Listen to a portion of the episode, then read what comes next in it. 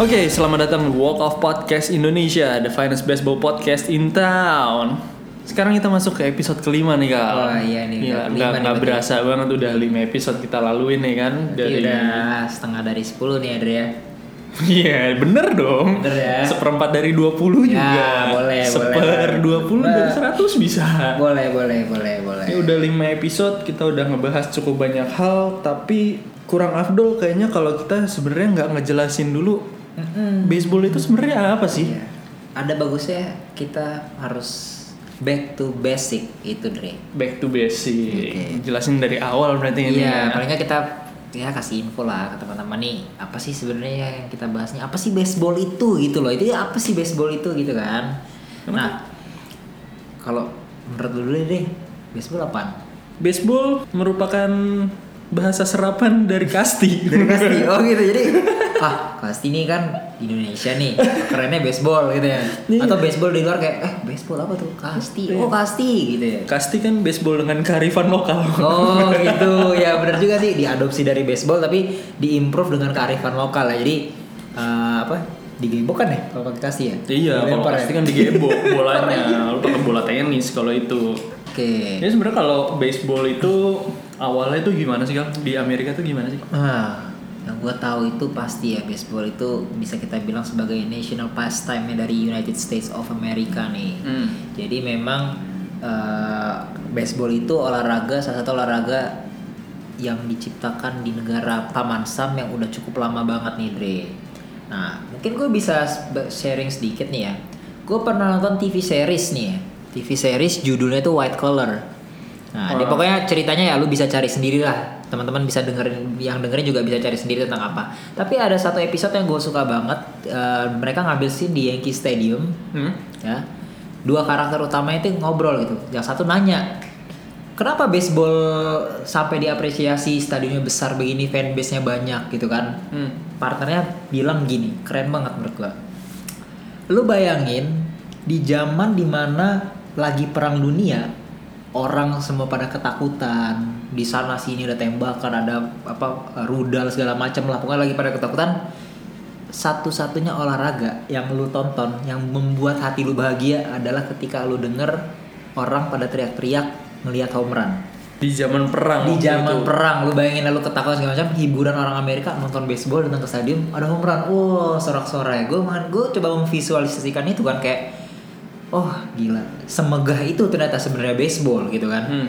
terus juga baseball menurut gue salah satu olahraga yang bener-bener uh, populer di semua kalangan gitu ya kalau di Amerika ya Hmm. mau dari anak kecil sampai orang gede ya semua hampir semua suka baseball gitu bahkan kalau lu lihat di uh, free time-nya baseball ya sebelum main gitu kan Hmm. Banyak anak-anak kecil meminta autografnya dari pemain-pemain gede gitu kan Iya. dari dari star-star gitu lah dia pada mintain untuk ditandatanganin alat-alatnya mereka gitu kan juga gini ya kembali yang ke- udah kita bahas di yang pertama sih Dre itu baseball ini adalah olahraga yang membutuhkan otak strategi Hmm. dan otot atau fisikal juga sih itu yang gue suka sih dari Iya. baseball ya kan ya olahraga yang lain juga butuh itu. Tapi menurut gue taktik di baseball lebih Beda ya, lebih kompleks. lebih kompleks dan itu yang buat seru gitu loh. Terus juga orang Amerika tuh sukanya kan nonton olahraga juga yang eh, nggak ada waktunya gitu ya. Jadi kayak bener-bener panjang gitu nah baseball Iya. ini salah satu ol- olahraga yang mengakomodir itu tuh jadi nggak ada waktunya maksudnya nggak nggak dua Lama-lama banget, Pak. nggak dua kali 45 menit Iya. nggak nggak empat kuarter atau gimana dia eh, 9 inning minimum kalau udah ada yang menang ya kan kayak waktunya sepanjang 9 itu berapa ya lo lo mau ada istirahat di antara itu mau delay karena hujan atau apa pun itu ya Pokoknya ya, 9 inning iya nih. pokoknya itu jadi mau sampai dimulai dari jam 7 sampai larut malam ya lanjut aja gitu Iya. baseball itu sih yang gue tangkap sedikit aja deh dari gue tuh baseball tuh seperti itu gitu loh Kalau yang gue dapet dari beberapa sumber juga waktu itu pertama kali dimainin di New York ya. oh New York Jadi ada klub gitu, klub baseball namanya Knickerbocker Baseball Club. Hmm. Itu tahun 1800-an awal. Mm. Kemudian di tahun 1903 berdiri sebuah organisasi yang menaungi baseball-baseball di Amerika nih. Hmm. Sekarang kita kenal dengan yang namanya Major League Baseball. Oh, itu Atau MLB. MLB itu dari situ ya. Oh, Oke, Hmm. oke, oke, oke. Dia mengakomodir tim-tim yang mau main baseball nih kal. Hmm, Sampai sekarang itu udah ada 30 tim. 30 tim, oke. Tim pertama itu lo bisa tebak gak kira-kira dari kota mana? Brooklyn, enggak? Bukan, lo kebanyakan nonton sport itu. tim tim pertama dulu namanya dari Cincinnati Oh, sekarang Reds. Reds. Dulu juga namanya Oh, Reds, dulu tapi Reds. Cincinnati Red Stockings. Oh, Kalau sekarang kan Reds doang kan. Reds doang. Hmm, itu tim pertamanya MLB tuh dia. Sekarang udah ada 30 tim 30 nih. yang terbagi jadi divisi kan ya? Dua divisi. Dua divisi. Ada American League, League dan National League ya. National League. Secara singkat, padat dan jelas deh Dre. Beda yang kalau orang tanya, eh bedain eh, eh, American League sama National League itu apa sih? Nggak tahu gue, gue main doang. Tahu Lu kata kata bedanya beda apa. Pada dari dari itu deh, dari yang kita eh eh, apa jumlah pemainnya itu kan kalau misalnya yang gua tahu tuh di American League ada apa? DH ya. Oh, oh yang membedakan. Yang membedakan, nah. Yang membedakan American League sama National League. Iya, jadi kalau di American League itu ada yang namanya DH DH. atau disebut juga designated hitter. Hmm. Jadi kalau di American League pitcher tuh bisa nggak usah mukul kal, Oh nggak usah betting ya? nggak usah betting. Jadi peran pitcher adalah ya lo uh, defense aja udah. Defense saja. Jadi yang betting nanti lo digantiin sama orang lain, Orang yang lain. posisinya namanya DH ini. Jadi dia nggak ada di posisi eh, Mereka dia nggak jaga, ya? dia Oh, nggak nggak defense.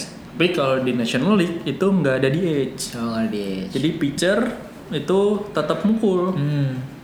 gitu. Oke terus tadi deh kalau misal dari American League sendiri tuh terbagi lagi deh jadi beberapa ini lagi ya kelompok-kelompok lagi berarti ya. Ya, jadi mungkin sama ya kayak basket ya, tapi gua nggak nggak nggak detail banget sih terkait dengan basket. Hmm. Jadi kalau di American League sama National League itu dibagi jadi tiga divisi divisi kecil lagi nih. Hmm. Ada yang dari West, East, sama Central. Central oke. Di tiap divisi kecil itu isinya ada lima tim. Hmm. Jadi kayak kemarin yang menang World Series itu Nets dari National League East. East ya oh dia East. oke. East. Kalau Houston tuh dari AL West. West. Jadi mereka tuh dalam satu musim nih nanti Hmm. mereka akan bertanding sebanyak 162 kali. 162 match setiap tim ya. Oke. Iya. Terus kalau misalnya 162 match tuh dia gimana tuh sistemnya? Jadi misalnya gua uh, di New York Yankees, jadi gua lawan semua tim yang di National League juga di American League juga atau gimana tuh? Nggak, jadi nanti eh, kalau di baseball itu namanya series ya. Hmm. Kalau di basket gue lupa deh dia series juga apa enggak kayaknya enggak. Kalau di basket itu lawan hari ini sama lawan besok itu berubah. Berubah. Lawannya Oh, berubah. Oke oke. Kalau di baseball itu ada yang namanya series. Jadi eh, ini difungsikan untuk memper- memperpendek waktu perpindahan itu loh. Jadi nggak Oh. nggak terlalu banyak pindah-pindah kota. Iya, ya, yang tem- teman-teman juga harus mikirin juga nih di Amerika itu negara negara bagian ya kan. Jadi Hmm. kayak misalnya baseball pun itu per eh, kota-kotanya, per state-nya itu kan. Jadi ya makanya New York, New York Yankees selalu Betul. depannya ada nama kotanya mereka masing-masing gitu loh. Jadi dengan adanya series ini mempersingkat ya atau membuat lebih efisien Membuat efisiensi. match mereka itu ya. Uh-uh. Jadi kayak misalnya uh, dalam uh, tiga hari berturut-turut ada match terus nih antara Yankees lawan Boston misalnya gitu ya. Ya. Jadi series itu dibagi jadi dua kal. Hmm. Ada yang namanya midweek series, ada yang namanya weekend series. Wah itu bedanya gimana tuh bedanya tuh? Ya kalau midweek tengah minggu lah. Atau nggak minggu deh berarti? Apalagi, Bro? Oh, nggak minggu berarti dari apa nih pak? Dari dari, dari Senin ke mana gitu kan? Jadi Senin sampai Kamis. Senin midweek tuh masuknya Senin sampai Kamis. Kalau yang weekend itu dari Kamis sampai hari Senin. Oke, gue memotong di sini deh. Setiap gue nonton baseball, ya, kalau di Indonesia, ya, gue nontonnya sih di Fox Sports 2 ya. Hmm. Kan itu biasanya pagi ya, sekitar jam 6 jam 7 Iya, gitu kan. 6, 7. Berarti kan sebenarnya di sana itu Hari eh, sebelumnya. Hari sebelumnya Malam. malam kan. Kalau timnya yang memang eh, punya market gede gitu ya, Dre ya. Hmm. Itu hampir setiap hari ya selalu penuh terus gitu. Gue pikir kayak wah gila antusiasnya orang-orang Amerika terhadap tim mereka, tim baseball mereka tuh sebegitunya gitu loh. Ya gak sih menurut Bener. gimana?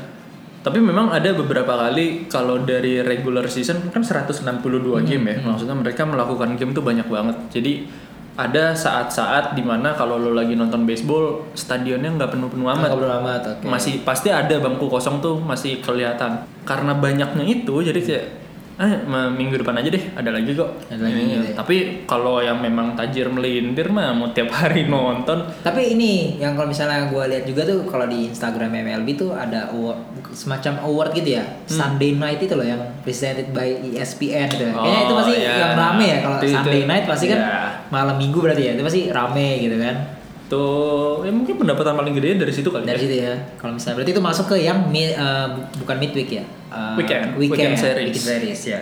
jadi totalnya akan ada 52 series nih kalau Mhm. dibagi jadi 24 division series Division itu series. lawan satu divisi yang kecil divisi tadi yang kecil itu kemudian ada in- 20 kali interdivisional series Mhm. jadi West bisa lawan East West bisa lawan Central atau Central lawan East dan ada tapi juga- masih satu divisi. masih satu divisi, masih AL oke. sama ada 8 kali interleague series Versus yang AL main ke NL gitu ya, Ah. lintas liga. lintas liga Ini, tapi ya, gue oke. gue sendiri belum tahu persis gimana pembuatan dari si schedule itu sih schedule-nya itu ya karena memang Hmm. ya setiap tahun tuh ganti juga nggak sih jadi kadang misalnya uh, musim ini yang yang gue tahu ya Hmm. musim ini tuh misalnya Yankees bisa ketemu sama di National League-nya katakan uh, Washi- uh, Nets gitu ya tapi uh, musim depan nggak pasti ketemu nggak bisa pas nggak ketemu Nets Nets pun bisa gitu loh jadi bisa, Bisa. ketemu yang lain Bisa Kayak- ketemu yang kayak, lain. kayak di diatur lagi diulang gitu loh tapi algoritma pastinya sih gue Iya. belum Gua juga nggak tahu sih kalau itu sih itu udah ini banget lah teknisnya pengatur jadwal lah kalau kayak gitu.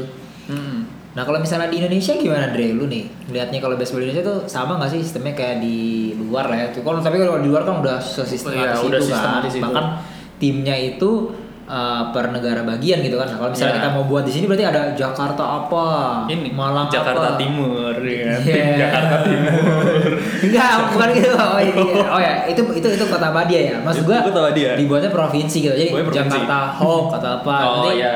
Malang apa Malang Dragon. malang melintang Nah, gitu. apa gitu gitu. Gitu, at- gitu apa enggak nih? Jadi kalau di Indonesia ini baseball itu dibawahi sama sebuah organisasi organisasi namanya Perbasasi ya. Perbasasi. Persatuan Baseball Softball seluruh Indonesia. Nah, Perbasasi ini dibawahin sama KONI. Hmm. Jadi apa? Komi- Komite Olahraga Nasional Indonesia, nggak iya. salah ya. Di bawah Perbasasi, jadi ada Perbasasi DKI, ada Perbasasi Jabar, Perbasasi Jatim gitu-gitu. Nah, nanti sangkut pautnya ini akan nyangkut sama kompetisi regulasi-regulasi kompetisi yang akan berlaku nih. Misal hmm. eh, Perbasasi DKI bisa menyelenggarakan kompetisi antar klub di DKI. Hmm. Jadi di klub, klub di DKI itu ada beberapa gitu kalau ada Prambors, Garuda, Raja Wali dan sebagainya. Gue lupa persisnya ada berapa. Terus kemudian di Jabar juga Perbasasi Jabar bisa eh, ngelakuin Porda pekan olahraga daerah. Hmm. Jadi ada dari Banten, dari Porda tuh berarti se sejabar, ya? Sejabar. ya? sejabar. Hmm. DKI nggak bisa ikut, Hmm. gitu-gitu. Nah dulu tuh eh, Perbasasi punya banyak proker ya, gue bisa bilang proker kali ya. Dulu zaman zaman gue SM, SMA itu ada yang namanya turnamen pelajar kal. Hmm. Jadi itu turnamen antar sekolah seluruh Indonesia. Hmm.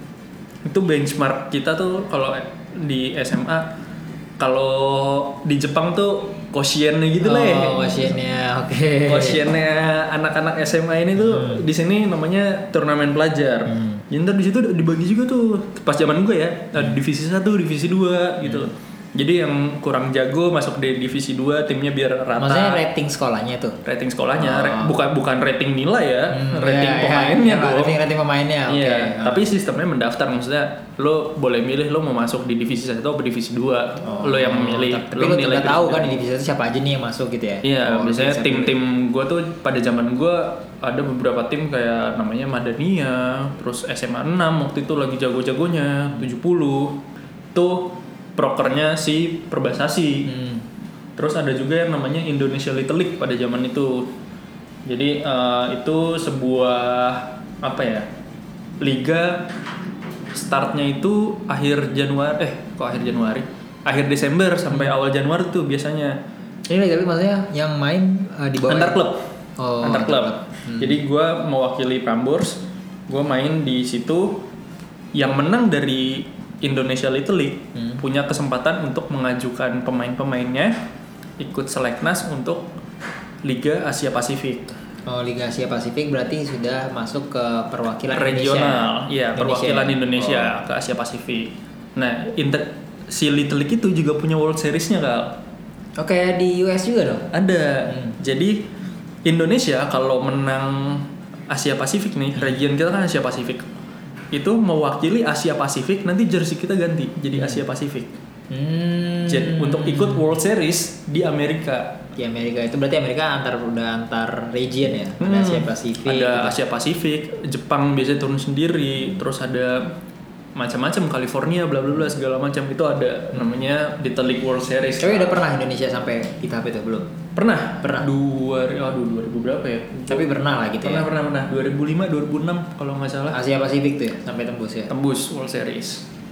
Nah, Dre, kalau misalnya baseball ini nih pasti teman-teman yang denger juga mungkin yang baru mau tahu tentang baseball, mainnya tuh gimana sih?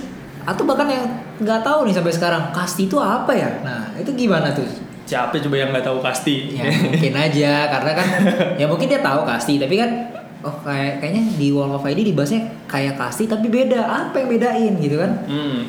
Sebenarnya emang cara paling gampang untuk melihat baseball itu apa kita nggak berkacanya dari kasti sih yang Hmm. paling membumi di Indonesia kan adalah kasti. Kasti. kan. Jadi ada empat base, 4 base home, first base, second base, sama third base. Hmm, yang masing-masing harus berbentuk eh, ini ya apa sih kayak Kotak. da- kayak diamond gitu sebenarnya kalau dilihat. Iya, kalau dilihat dari atas sih bentuknya kayak diamond gitu. Tapi sebenarnya itu bentuknya kotak gitu kan. Nah Hmm. itu harus sesuai urutan berarti ya. Sesuai urutan. Jadi tugasnya adalah mencetak poin sebanyak-banyaknya Hmm. dengan cara memutari base-base tersebut. Oke. Jadi olahraga ini dimainin sama 9 orang kal. Dua orang. Ada kalau gue sebutin ya nih, Hmm. kalau bisa gue sebutin gue sebutin nih. Ya ada pitcher, catcher, first base yang jaga Di base satu 1, ya, oke. second base yang jaga base, Base 2, dua, hmm. third base yang jaga di base 3, Hmm. left field, right field sama center field itu yang jaga di outfield. Hmm. Jadi kebagi dua kan, yang outfield tuh yang rumput. Ada satu lagi namanya shortstop. Hmm. Ini semar- kemarin gue sempet nyari juga. Ini kenapa nih orang namanya beda sendiri ya? Iya Yang kan? lain ada Nggak ada nggak- base. ada base nya juga. Iya, yang nggak ada base nya, kan? nggak ada nggak ada tempatnya sendiri. Left field ada di left, right field di right field, di Hmm. center field di tengah. Jadi ini orang apa tugasnya? Hmm, hmm. Jadi pada zaman itu bola kalau kepukul ke outfield kan jauh nih ke belakang. Hmm. Si shortstop ini adalah perhentian pertama sebelum bola itu dilempar ke infield. Maksudnya, Hmm. jadi outfield kalau ngelempar ke infield kan jauh. Nah, Caranya adalah ya udah dia lempar dulu ke shortstop. Berarti shortstopnya mendekat lebih mendekat ke outfield dulu. Iya, dia diambil bolanya, baru dia lempar lagi ke infield gitu ya. Relay, Oke. relay, relay. gitu. Oke. Jadi makanya mungkin namanya shortstop adalah perhentian terdekat. Shortstop ya bisa. Harafiahnya kan itu kan? Iya, perhentian terdekat. Jadi fungsinya sebenarnya itu ya dan letaknya shortstop ini di antara second base sama Third base. third base. Oh, di antara itu. Oke. Hmm. Jadi setiap orang dapat kesempatan mukul nih Kal. Hmm. Jadi sistemnya nih gantian nih. Hmm. Katakanlah gue sama lo ya, tim gue sama tim lo. Hmm. Tim gue mukul, tim lo jaga. Hmm. Tim gue dapat kesempatan untuk mukul itu namanya tiga out. Tiga out. Jadi dapat kesempatan mukul ya. Sampai tiga out gitu. Sampai Jadi kalau tiga udah tiga out ganti. Iya, kalau udah Oke. sampai tiga out ganti. Gua yang jaga, lu yang mukul. Hmm. Cara dapet tiga outnya, ini cara gampang aja nih, eh, biar mudah dimengerti.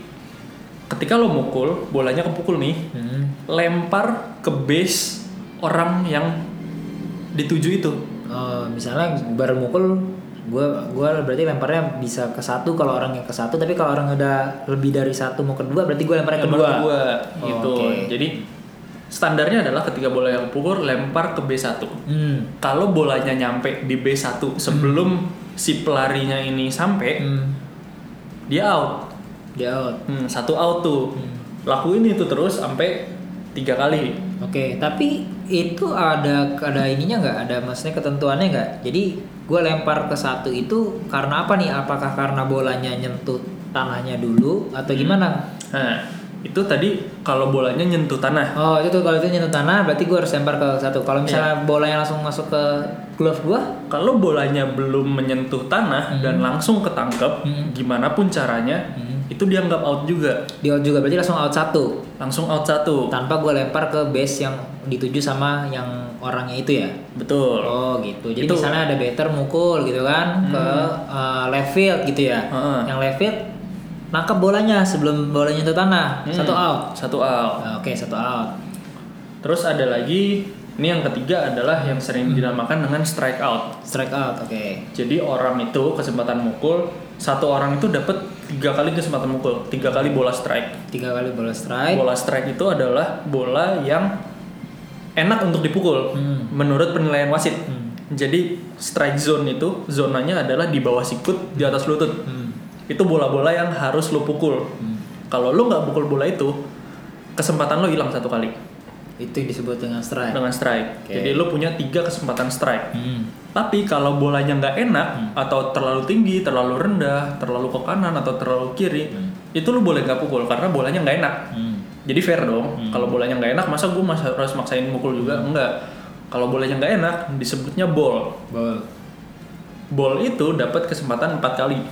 Hmm. Kalau lo dapat bola nggak enak sampai empat kali atau ball sampai empat kali, Hmm. ya udah lo jalan aja ke ke first base. First base gitu lo ya. Jadi- secara gratis dapat jalan deh dikasih kayak gitu. Tapi tadi eh, bola enak gak enak gitu-gitu ada wasitnya juga yang yang Hmm, itu ada. berarti udah ada standarnya sendiri ya. Maksudnya wasitnya juga nggak mungkin ngasal kan gitu kayak misalnya Iya dong, namanya wasit masa dia kagak ngerti. eh, dia harus ada standarnya juga gitu kan. Pasti. Terus tapi itu ada kaitannya sama itu nggak kok? Gue ngeli gue pernah nonton tuh kan kayak misalnya eh, bolanya dilempar Hmm. orangnya mukul tapi nggak mukul ke dalam infield atau outfieldnya misal katakan boleh ke Oh, malah belakang mukulnya kena ke belakang. nah boleh ke Nah, belakang Itu dinamainya foul. itu foul foul, Foul itu hitungannya foul itu dihitung strike. Dia berarti mendapat dia memukul bola yang menurut dia enak, Hmm. tapi nggak kena secara Nggak- perfect gitu. perfect dan tidak ke- bola jadi nggak nggak ke arah Bolanya nggak ke dalam lapangan nih, malah keluar. Keluar itu gitu. dinamakan foul. Foul itu dihitungnya strike tadi kan. Tapi kalau udah dua strike, dia foul foul terus, strike dia nggak bertambah. nggak bertambah jadi eh, misalnya gue udah dua foul terus gue dilempar lagi foul lagi nggak jadi strike out gitu kan nggak jadi Tetap- strike out, tetap tetap foul tetap dua strike. Hmm. Jadi kurang lebih kayak gitu. Kalau lo udah bisa lari sampai di home base, Hmm. itu lo mendapatkan yang namanya satu run. Oh, Nah, oke. jadi Jadi intinya gimana caranya ya. bisa orang itu muter sampai uh, dari first base, second base, third base, akhirnya sampai di home plate lagi gitu ya. Itu satu gitu ya. Banyak-banyakan poin habis itu. Gampangnya sih itu baseball, kurang lebih itu. Tapi kalau untuk detail-detail segala macamnya gue rasa nggak mungkin kita bahas di podcast Oke, kali ini oke, itu oke, akan oke. sangat ribet. Mungkin kalau teman-teman mau nanti kita akan Ya, bikin satu lagi sendiri sih ya sebenarnya sesi bahas kayak gitu ya. untuk membahas yang lebih detail gitu. Nah, hitter atau batter box itu apa gitu ya. Hmm. Mungkin ke yang lebih umum nih Kal. Kita bahas MLB lagi ya. Tadi kan se- seputar cara mainnya. Hmm. MLB itu agendanya tuh gimana sih Kal? Oke, MLB itu yang biasanya atau umumnya tuh eh, ditayangkan lah ya gitu ya, yang ditonton. Mulainya itu memang kalau misalnya yang orang tuh mau nontonnya apa sih? Rata-rata pasti ya pingin nonton pertandingannya, Hmm. Ya, pertandingan yang mana dulu gitu kan. Hmm. Ada orang juga yang langsung nonton namanya langsung ke regular season, ya tadi Hmm. yang lu udah bilang tuh Dre 162 match gitu kan. Hmm. Tapi sebenarnya sebelum regular season tuh ada ya bisa kita bilang pre-seasonnya gitu lah ya Oh ya. itu yang namanya spring training tuh gitu kan nah di spring training ini juga ya semacam kayak ajang latihan juga sih ya kalau gua ngelihatnya ya kayak Hmm. semacam ajang latihan dari eh, latihan dan persiapan dari masing-masing tim untuk menghadapi regular season tersebut gitu kan Oke. nah tapi eh, yang perlu digarisbawahi adalah eh, statistik para pemain dan tim di spring training yang nggak bisa dijadikan sebuah official record nih bagi tim Oh. tersebut untuk mendapatkan sebuah penghargaan MVP gitu-gitu ya nggak bisa dong karena memang ini Training ya? spring training juga dan biasanya yang gua tahu tuh di spring training tuh uh, manajer-manajer tuh kayak coba rotasi sih. Oh ini pemain yang ini katanya sih utility player gitu ya bisa main di berbagai uh, posisi gitu multi Hmm, position. iya, ya iya, gue iya. coba deh di sini bisa apa enggak? Nah bisa nanti mungkin bisa diterapkan di regular season. Jadi kayak banyak uh, coba-coba strategi juga sih di situ kalau gue lihat sih. Kalau lu gimana? Yang gue lihat banyak yang dari ini juga ya liga-liga yang bawah mulai dipanggil Ah, panggil dipanggil, oh, dipanggil. triple A, double A dipanggil untuk coba di spring training itu rasanya main di MLB itu gimana? Hmm. Apakah mereka bisa tahan di sebuah situasi MLB nanti dia akan ketemu sama pitcher-pitcher MLB Iya karena pitcher-pitcher MLB pun ya main di main spring di spring training, training gitu ya. Heeh, makanya tadi kalau menurut gua statistik tadi memang tidak berpengaruh buat uh, pemilihan award dan lain-lain, tapi sangat berpengaruh buat pelatih untuk melihat dia dia capable apa enggak nih buat masuk ke uh, namanya divisi satunya nih, masuk di major Iya. league-nya. Udah bisa main belum sih di timnya Nah. di tim utamanya mereka ini di regular seasonnya gitu kan ya kalau belum bisa ya berarti di apa tuh di demote lagi ya ke Ya, diturunin lagi. diturunin lagi ke liganya Ya, mereka gitu dulu misalnya di Triple dia A gitu. ah, udah bisa ya dibawa gitu kan Biasanya kapan sih Al, kalau spring training itu awal Februari ya? Iya sekitar awal Februari gitu karena opening day-nya itu April ya April April Maret akhir April gitu deh kalau nggak salah tuh Hmm. Yang tahun ini tuh kalau nggak salah 28 Maret, kalau nggak salah ya. 28 Maret ya 28 Maret. Hmm. Jadi ada opening day di opening day itu game pertama berarti ya? Game pertama. dimulai.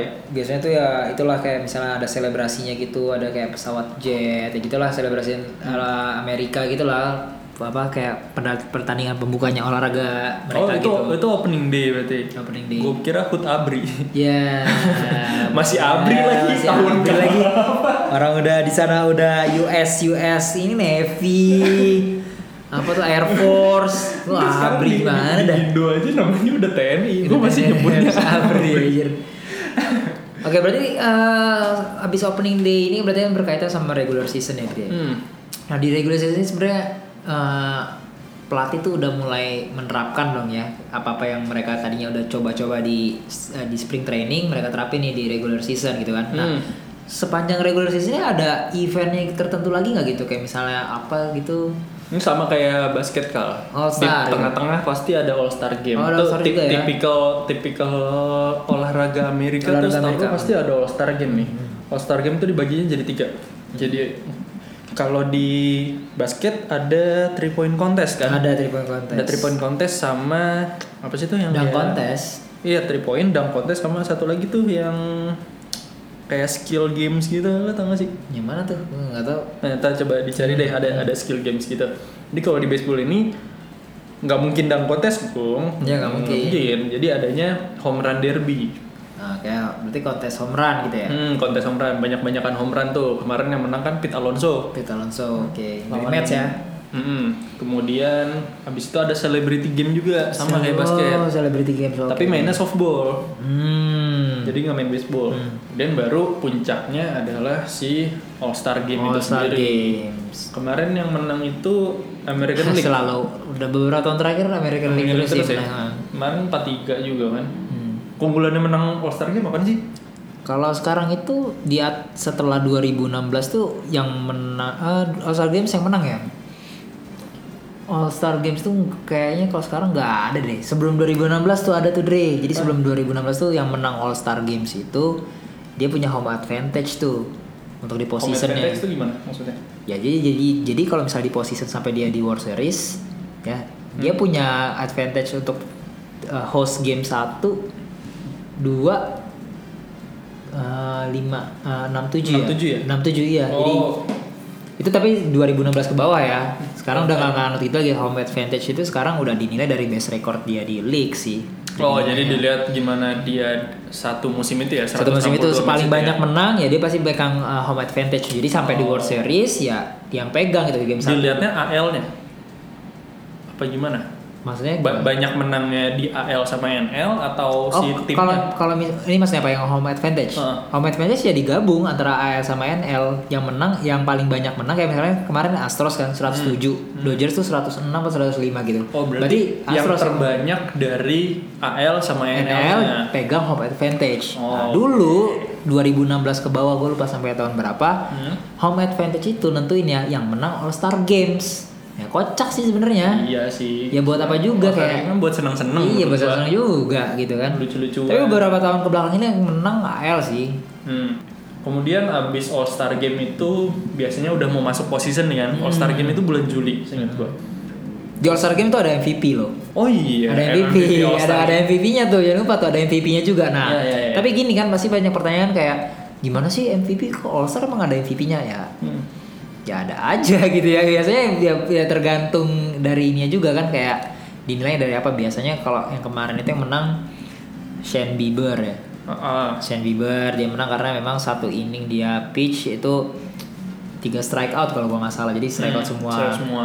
ya biasanya juga kalau misalnya better gara-gara dia home run atau uh, winning home run ya itu biasanya jadi MVP sih. MVP di game itu ya. Ya, berarti. MVP di game itu doang di All Star itu doang Biasanya kalau habis All Star itu mendekati position ada ada ini trade deadline. ah trade deadline Jadi- trade berarti ini ya kayak barter pemain gitu barter ya? pemain. Nah ini ini yang ngebe- yang ngebedain olahraga Amerika sama olahraga di luar sih. Maksudnya kalau bola ya sepak bola Eropa gitu kan sistemnya kan beli pemain ya. Hmm. Gue tahu kan.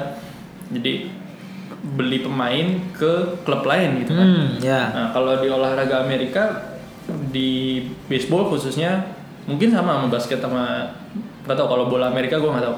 Tapi kalau di baseball sama basket itu dia sistemnya trade pemainnya. oke pemainnya Jadi eh, bukan beli pemain tapi ngebarter nih, misal katakanlah Carlos Correa mau ditukar ke Yankees. hmm. Houston nyari orang yang nilainya, value-nya sepadan sama si Hmm. Korea. Yang lihat kalau dia ngerasa menemukan player itu, dia akan ngajuin ke Yankees.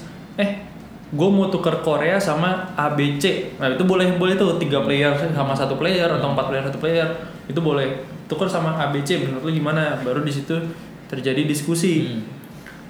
Kalau Yankees ngerasa Korea punya value setinggi itu untuk ditukar sama lima pemain minor league katakanlah, Hmm. Ya udah mereka akan ambil itu. Hmm. Nah, kontraknya si Korea di Astros itu akan dibawa ke Yankees. Oh, kontrak pemainnya dibawa ke tim yang menerima trade-nya. Ya, Gitu. katakanlah Korea punya kontrak 10 tahun sama Astros, katakanlah ya, gua nggak tahu tahun dengan dengan katakan kasih aja nominalnya berapa? 200 juta misalnya. 200 juta, berarti per tahunnya berapa tuh? 20 juta. 20 juta per tahun. Korea udah di Astros selama lima tahun. Hmm. Berarti dia masih pu- Astros punya kontrak dia lima tahun, lagi kan 100 juta. Ah. Pas mau di trade ke Yankees, berarti Yankees akan membayar sisa kontraknya eh, kontraknya si Korea sejumlah 100 juta itu tadi kal. Oh, jadi dia belum bisa lagi untuk nego untuk harga baru. Jadi tapi dia bawa kontrak dia dari Bawa. Astros ke Yankees untuk Yankees penuhi nanti selama lima Iya, tahun ke depan. tahun gitu depan. ya. Oke. Berarti kalau kayak gitu uh, tim yang melakukan trade ini, tim yang menerima dan yang melakukan yang memberikan trade ini harus mikirin juga dong timbal baliknya. Contoh misalnya gue mau nge-trade Korea uh, 100 juta gitu kan ya. Hmm. Ya masa gue ngambilnya yang lebih dari itu dan sebaliknya juga misalnya gue Yankees wah Hmm. gue pikir-pikir juga dong apakah bisa nih uh, klub gue ngambil pemain kayak Korea 100 juta sementara gaji atau Gaji gua udah over limit. udah over limit gitu berarti harus dipikirin seperti ini juga Iya, ya karena setahu gue luxury tax untuk 2020 itu 208 juta kalau nggak salah ya. berarti maksimal tim harus Maksimal 250 tim. juta di atas itu mereka kena tax tambahan Ah, tadi itu mereka ya. akan kena tax dengan gue lupa eh, aturan taxnya gimana. dan Tapi itu sangat dipertimbangkan sama setiap tim di MLB ya ya, nah. Tax benar-benar ya inilah apa mengunci mereka juga. Jadi kayak Iya. benar-benar nggak boleh lebih dari itu gitu kan. Kecuali emang ownernya tajir pengen udah lo nggak apa-apa gue bayarin sini deh. Taxnya gue bayarin nggak apa-apa.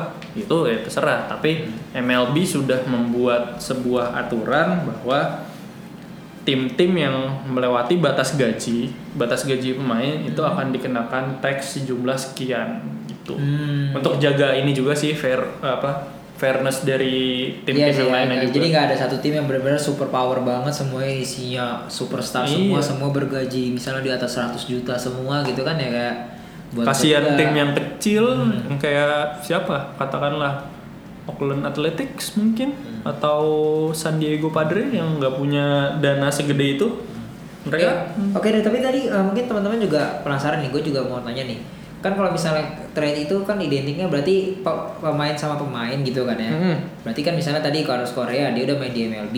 Hmm. Apakah gue cuma bisa tukar sama pemain yang udah yang di MLB doang? Atau Enggak. bisa gue prospeknya dari tim yang lain bisa gue trade juga gitu ya? bisa even draft picks tau gue masih bisa deh Oh masih bisa di oh draft picks ya bisa di trade juga Bisa jadi di-trade satu, juga. jadi, satu package gitu ya jadi misalnya gua gua trade ya katakan gue misalnya gue nge-trade sama tim uh, Yankees gitu gue Hmm. ngeliat kayak ah gue sebenarnya butuh outfield tapi gue maunya yang muda gitu kan karena Hmm. outfield outfielder gue Udah pada tua nih. eh, masih bagus lah gitu ya katanya Hmm. jadi gue mungkin mau butuh yang muda buat prospek ke depannya Hmm. gue bisa ajukan proposal untuk nge-trade Korea dengan uh, prospek mereka gitu berarti bisa Iya, ya bisa. oke Setahu gue sih bisa. dan prospek mereka masuk ke tim gue masuk ke Little League-nya uh, Masuk timnya ke minor league Ah, minor ya. league, Little league mah liga bocah. Boleh banget ya ya minor league ya minor league-nya Astros gitu ya Minor league-nya Astros untuk dibina di situ. Hmm. Terus habis itu udah selesai eh, itu berarti trade li- trade deadline ya. Habis Hmm. trade deadline itu berarti udah masuk ke position nih, ya kan? Masuk. Ya, position kembali lagi nih seperti yang udah kita ceritain di episode 1 kan ya. Hmm. Semua tim berebut untuk menjadi juara di divisinya dan di grupnya masing-masing nih, ya kan? Hmm. Ya, tadi yang American League terbagi menjadi tiga, eh, East, West, dan Central itu masing-masing merebutkan eh, menjadi posisi satu gitu kan ya. Berarti Hmm. sebenarnya kalau kita kalkulasi dari American League ada tiga, dari National League ada tiga gitu kan? Ya. Berarti sebenarnya ada enam enam tim dari masing-masing liga. Betul. Ditambah satu dari masing-masing eh, eh dua ya, dua dari masing-masing liga yang memperebutkan wildcard spot Ya, gitu betul. kan ya. Jadi uh, wildcard spot diperebutkan dari, dari masing-masing uh, liga itu ada dua tim. Jadi semua total nanti ada empat ya dari masing-masing. Totalnya liga. ada empat. Oh gitu. Itulah itu yang namanya position gitu ya. Hmm, Dua tim tadi itu adalah dua tim dengan rekor terbaik di liganya. Hmm. Jadi peringkat dua sama ketiga tuh setelah kan yang top topnya udah pada naik nih, Hmm. udah pada ngunci kan, udah pada punya posisi masing-masing. Satu spot ini diperebutkan sama tim kedua dan ketiga yang punya uh, winning percentage paling gede Di liganya ya. di liganya. Jadi AL ada peringkat 2, peringkat 3, NL pun ada peringkat 2, peringkat 3. Itu mereka akan eh, apa namanya? knockout berarti. Hmm. Cuma satu game doang, perebutan satu game eh, yang menang masuk dapat spot di position. di position. Oke, kalau misalnya kemarin contoh dari 2019 nih Hmm. di American League itu kan yang memperebutkan uh, wildcard spotsnya itu kan Oakland sama Rays ya.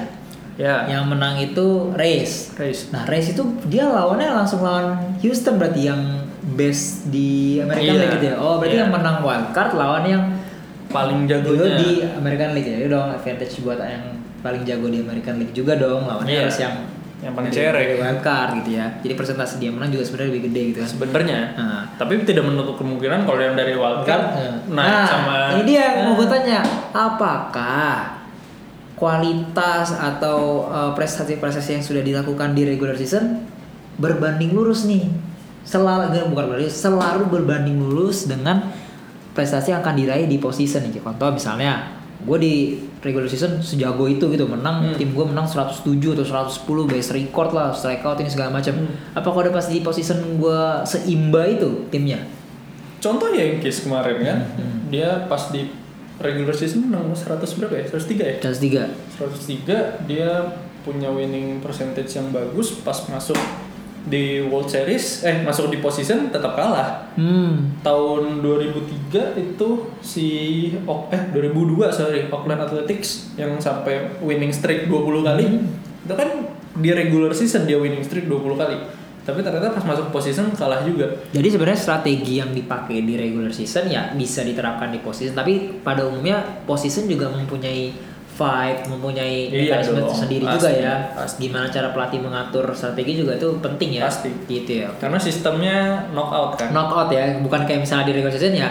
gue kalah sekali, kalah dua kali masih bisa santai, kalah tiga kali, empat kali masih bisa santai ya. Ini Iya, lu kalau ini- di position kalah tiga kali masih santai, ya lu udah pulang, Ya, iya, udah, udah pulang. udah pulang gitu ya. sis- sistemnya kan ada dua. Kalau yang ALDS, ALDS itu best of five. Oh, best of five. Berarti Yang dapat tiga kemenangan pertama itu yang menang. menang. Itu di ALDS ya. ALDS. Oke, Kalau ALDS atau NLDS ya. sama Iya. ya. Pokoknya division Division series, series tuh. ya. Kalau yang championship series best of seven. Best of seven berarti menang Lima menang pertama. empat ya berarti ya. Eh empat sorry Empat ya? ya. Empat yang dapat empat menang pertama.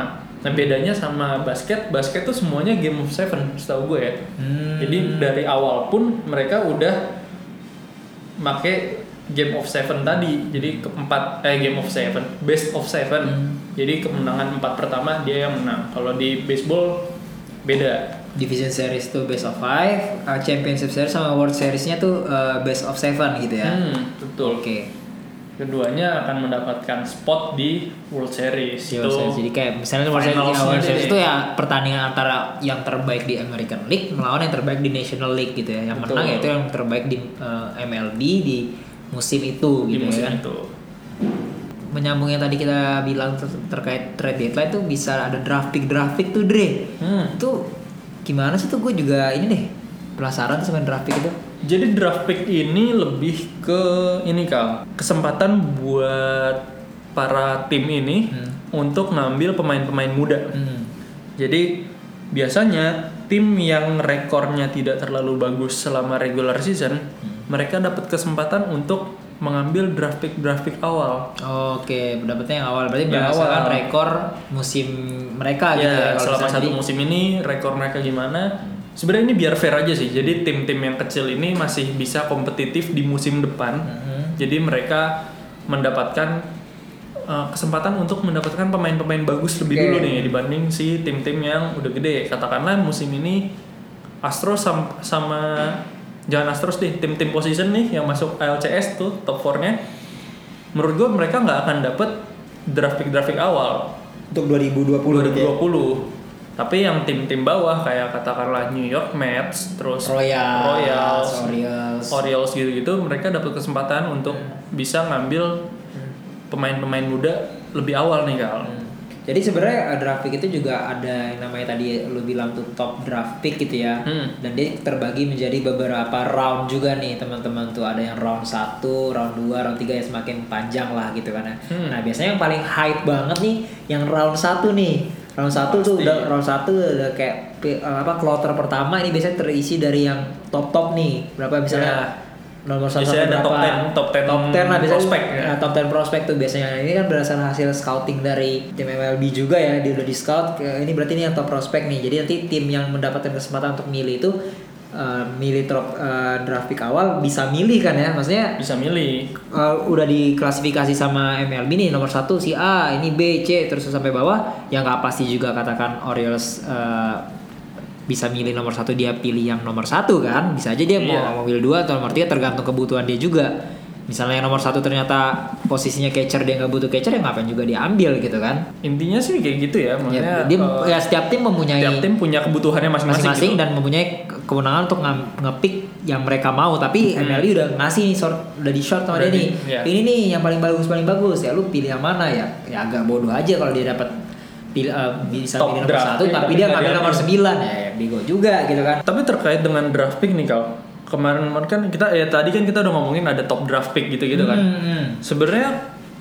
top draft pick ini selalu lebih apa ya? Selalu orang-orang yang menjanjikan gitu nggak sih? Maksudnya emang orang yang jago banget untuk Hmm. jadi top draft pick atau gimana sih? kalau misalnya yang jago banget ya memang itu balik lagi kan ke eh, ini ya yang sudah di list sama MLB udah di sort Hmm. ya berdasarkan pasti mereka punya penilaian sendiri lah karena mereka udah nge-scout terus ngeliat oh ini bagus nih eh, best pers- eh, OBP mereka tinggi gitu kan Hmm, batting average mereka tinggi gitu. Kalau yang pitcher dia bisa berbagai macam pitch gitu kan ya udah ada klasifikasinya dan penilaian mereka masing-masing lah gitu kan.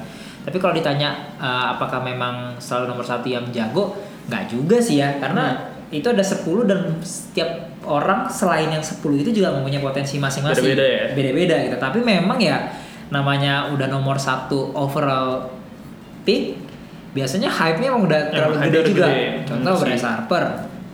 Oh iya. Bryce Harper nomor Eh, satu. eh, di first draft. 2010. Ah. 2009 ya Steven Strasburg. Hmm, Itu first oke, juga tuh. Oke. 2011-nya Cole. Ya ya ya ya. Nah, tapi gini juga nih. Kalau yang baru-baru ini mungkin ya kemarin yang menang MVP Mike Trout. Hmm. Mike Trout itu nomor 25. Coba deh, bukan bukan nomor satu, bukan nomor satu overall pick, tapi dia nomor Hmm, nomor 25, di draft pick tahun 2009. Hmm. Nomor 25 tapi coba bisa MVP tiga kali, All Star Iya. 8 kali berturut-turut. Yang nggak menentukan juga kan. Berarti Nah, ini ya, apa hard work pay off. Ah, Iya hard dong. work pays off. Heeh. dia kayak Altuve, Altuve nggak di draft. Iya. Tapi Altuve itu kalau nggak salah dia kayak international signing gitu loh. Iya. Jadi emang Dari dari Venezuela, Venezuela. bagus terus dia diambil Diambil. gitu kan. Nah, tapi gini juga sih yang unik dari baseball ya menurut gue ya. Selain ada draft pick yang sudah di sort sama MLB, nanti ketika eh, talenta-talenta atau prospek-prospek ini mau masuk ke Major League, Hmm. nanti di di di, di sort lagi Di-sort gitu. lagi. Kayak misalnya kemarin nih sebelum masuk ke 2019 di sort lagi tuh Vladimir Guerrero Junior nomor satu Berapa- prospek gitu. Padahal ketika di draft nggak nomor satu, Hmm, jadi ada ada, lagi, jadi ada lagi gitu loh. Ada Ya, lagi ketika mau ada masuk list lagi. lanjutan berarti ya? Ada list lanjutan, gitu. Tapi ya kalau misalnya ditanya juga siapa sih kira-kira uh, yang nomor uh, first overall dra- draft pick yang terkenal terkenal ya banyak Ya. kalau gitu.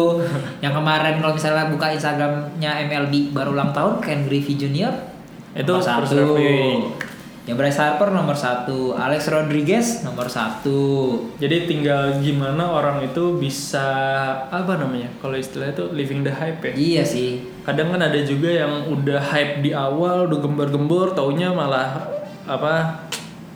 Apa namanya? Malah flop gitu loh jadinya. Iya, ba- banyak kan yang kayak yang kayak gitu juga ya kalau menurut gue kayak misalnya di MLB ya eh, yang flop nomor satu itu mungkin yang terkenal hmm, ini deh gue mungkin mulainya jangan yang langsung flop ya Hmm. yang nomor satu tapi belum terdengar Coba. Dansby Swanson lo pernah denger nggak? Swanson Dia bukan? shortstopnya sekarang Braves. Ah, oke. Dia Oh, itu iya, kalau nggak iya. salah dia eh, nomor satu draftingnya 2000 berapa di draft sama di backs. Hmm. Cuma di trade di trade memang kayaknya kalau dari segi permainan bagus sih sebenarnya nggak jelek-jelek banget. Cuman ya belum terlalu naik aja. nggak berkembang sih gue ngeliat Iya. handle-nya. Kayak misalnya ya ya masing-masing mungkin ada udah ada ini juga sih Dre nggak nggak pasti juga nomor satu jago dan nggak pasti juga yang nggak nomor satu nggak jago gitu loh banyak yang dapat penghargaan dari situ juga kan gitu Iya sih.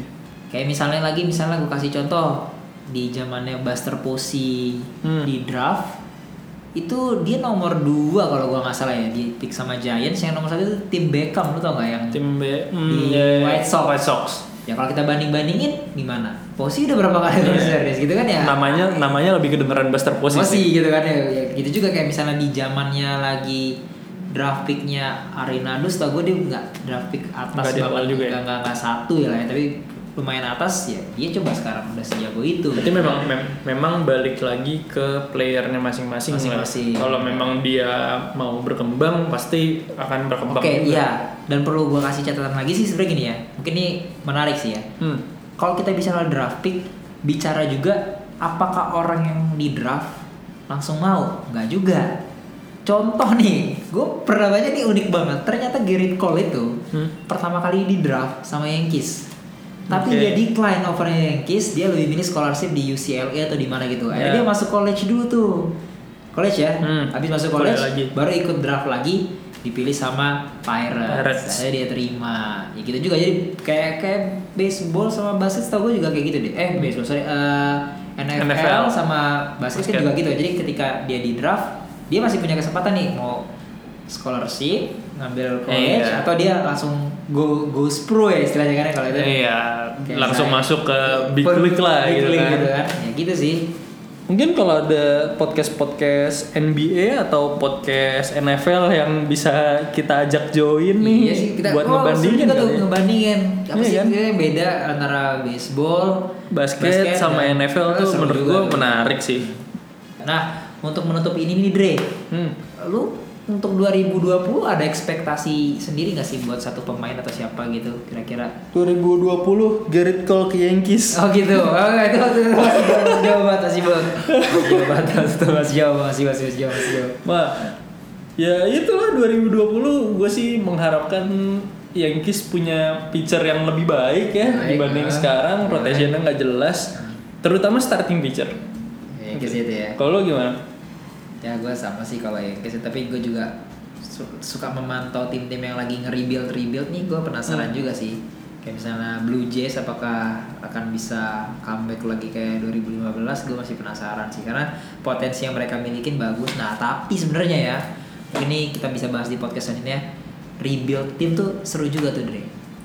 Mungkin ada satu episode kita akan ngebahas tentang Rebuild. rebuild kali ya. terutama menurut gue yang lagi keren-keren sekarang nge-rebuild Chicago White Sox Oh, baru acquire satu pemain tuh kan? Iya.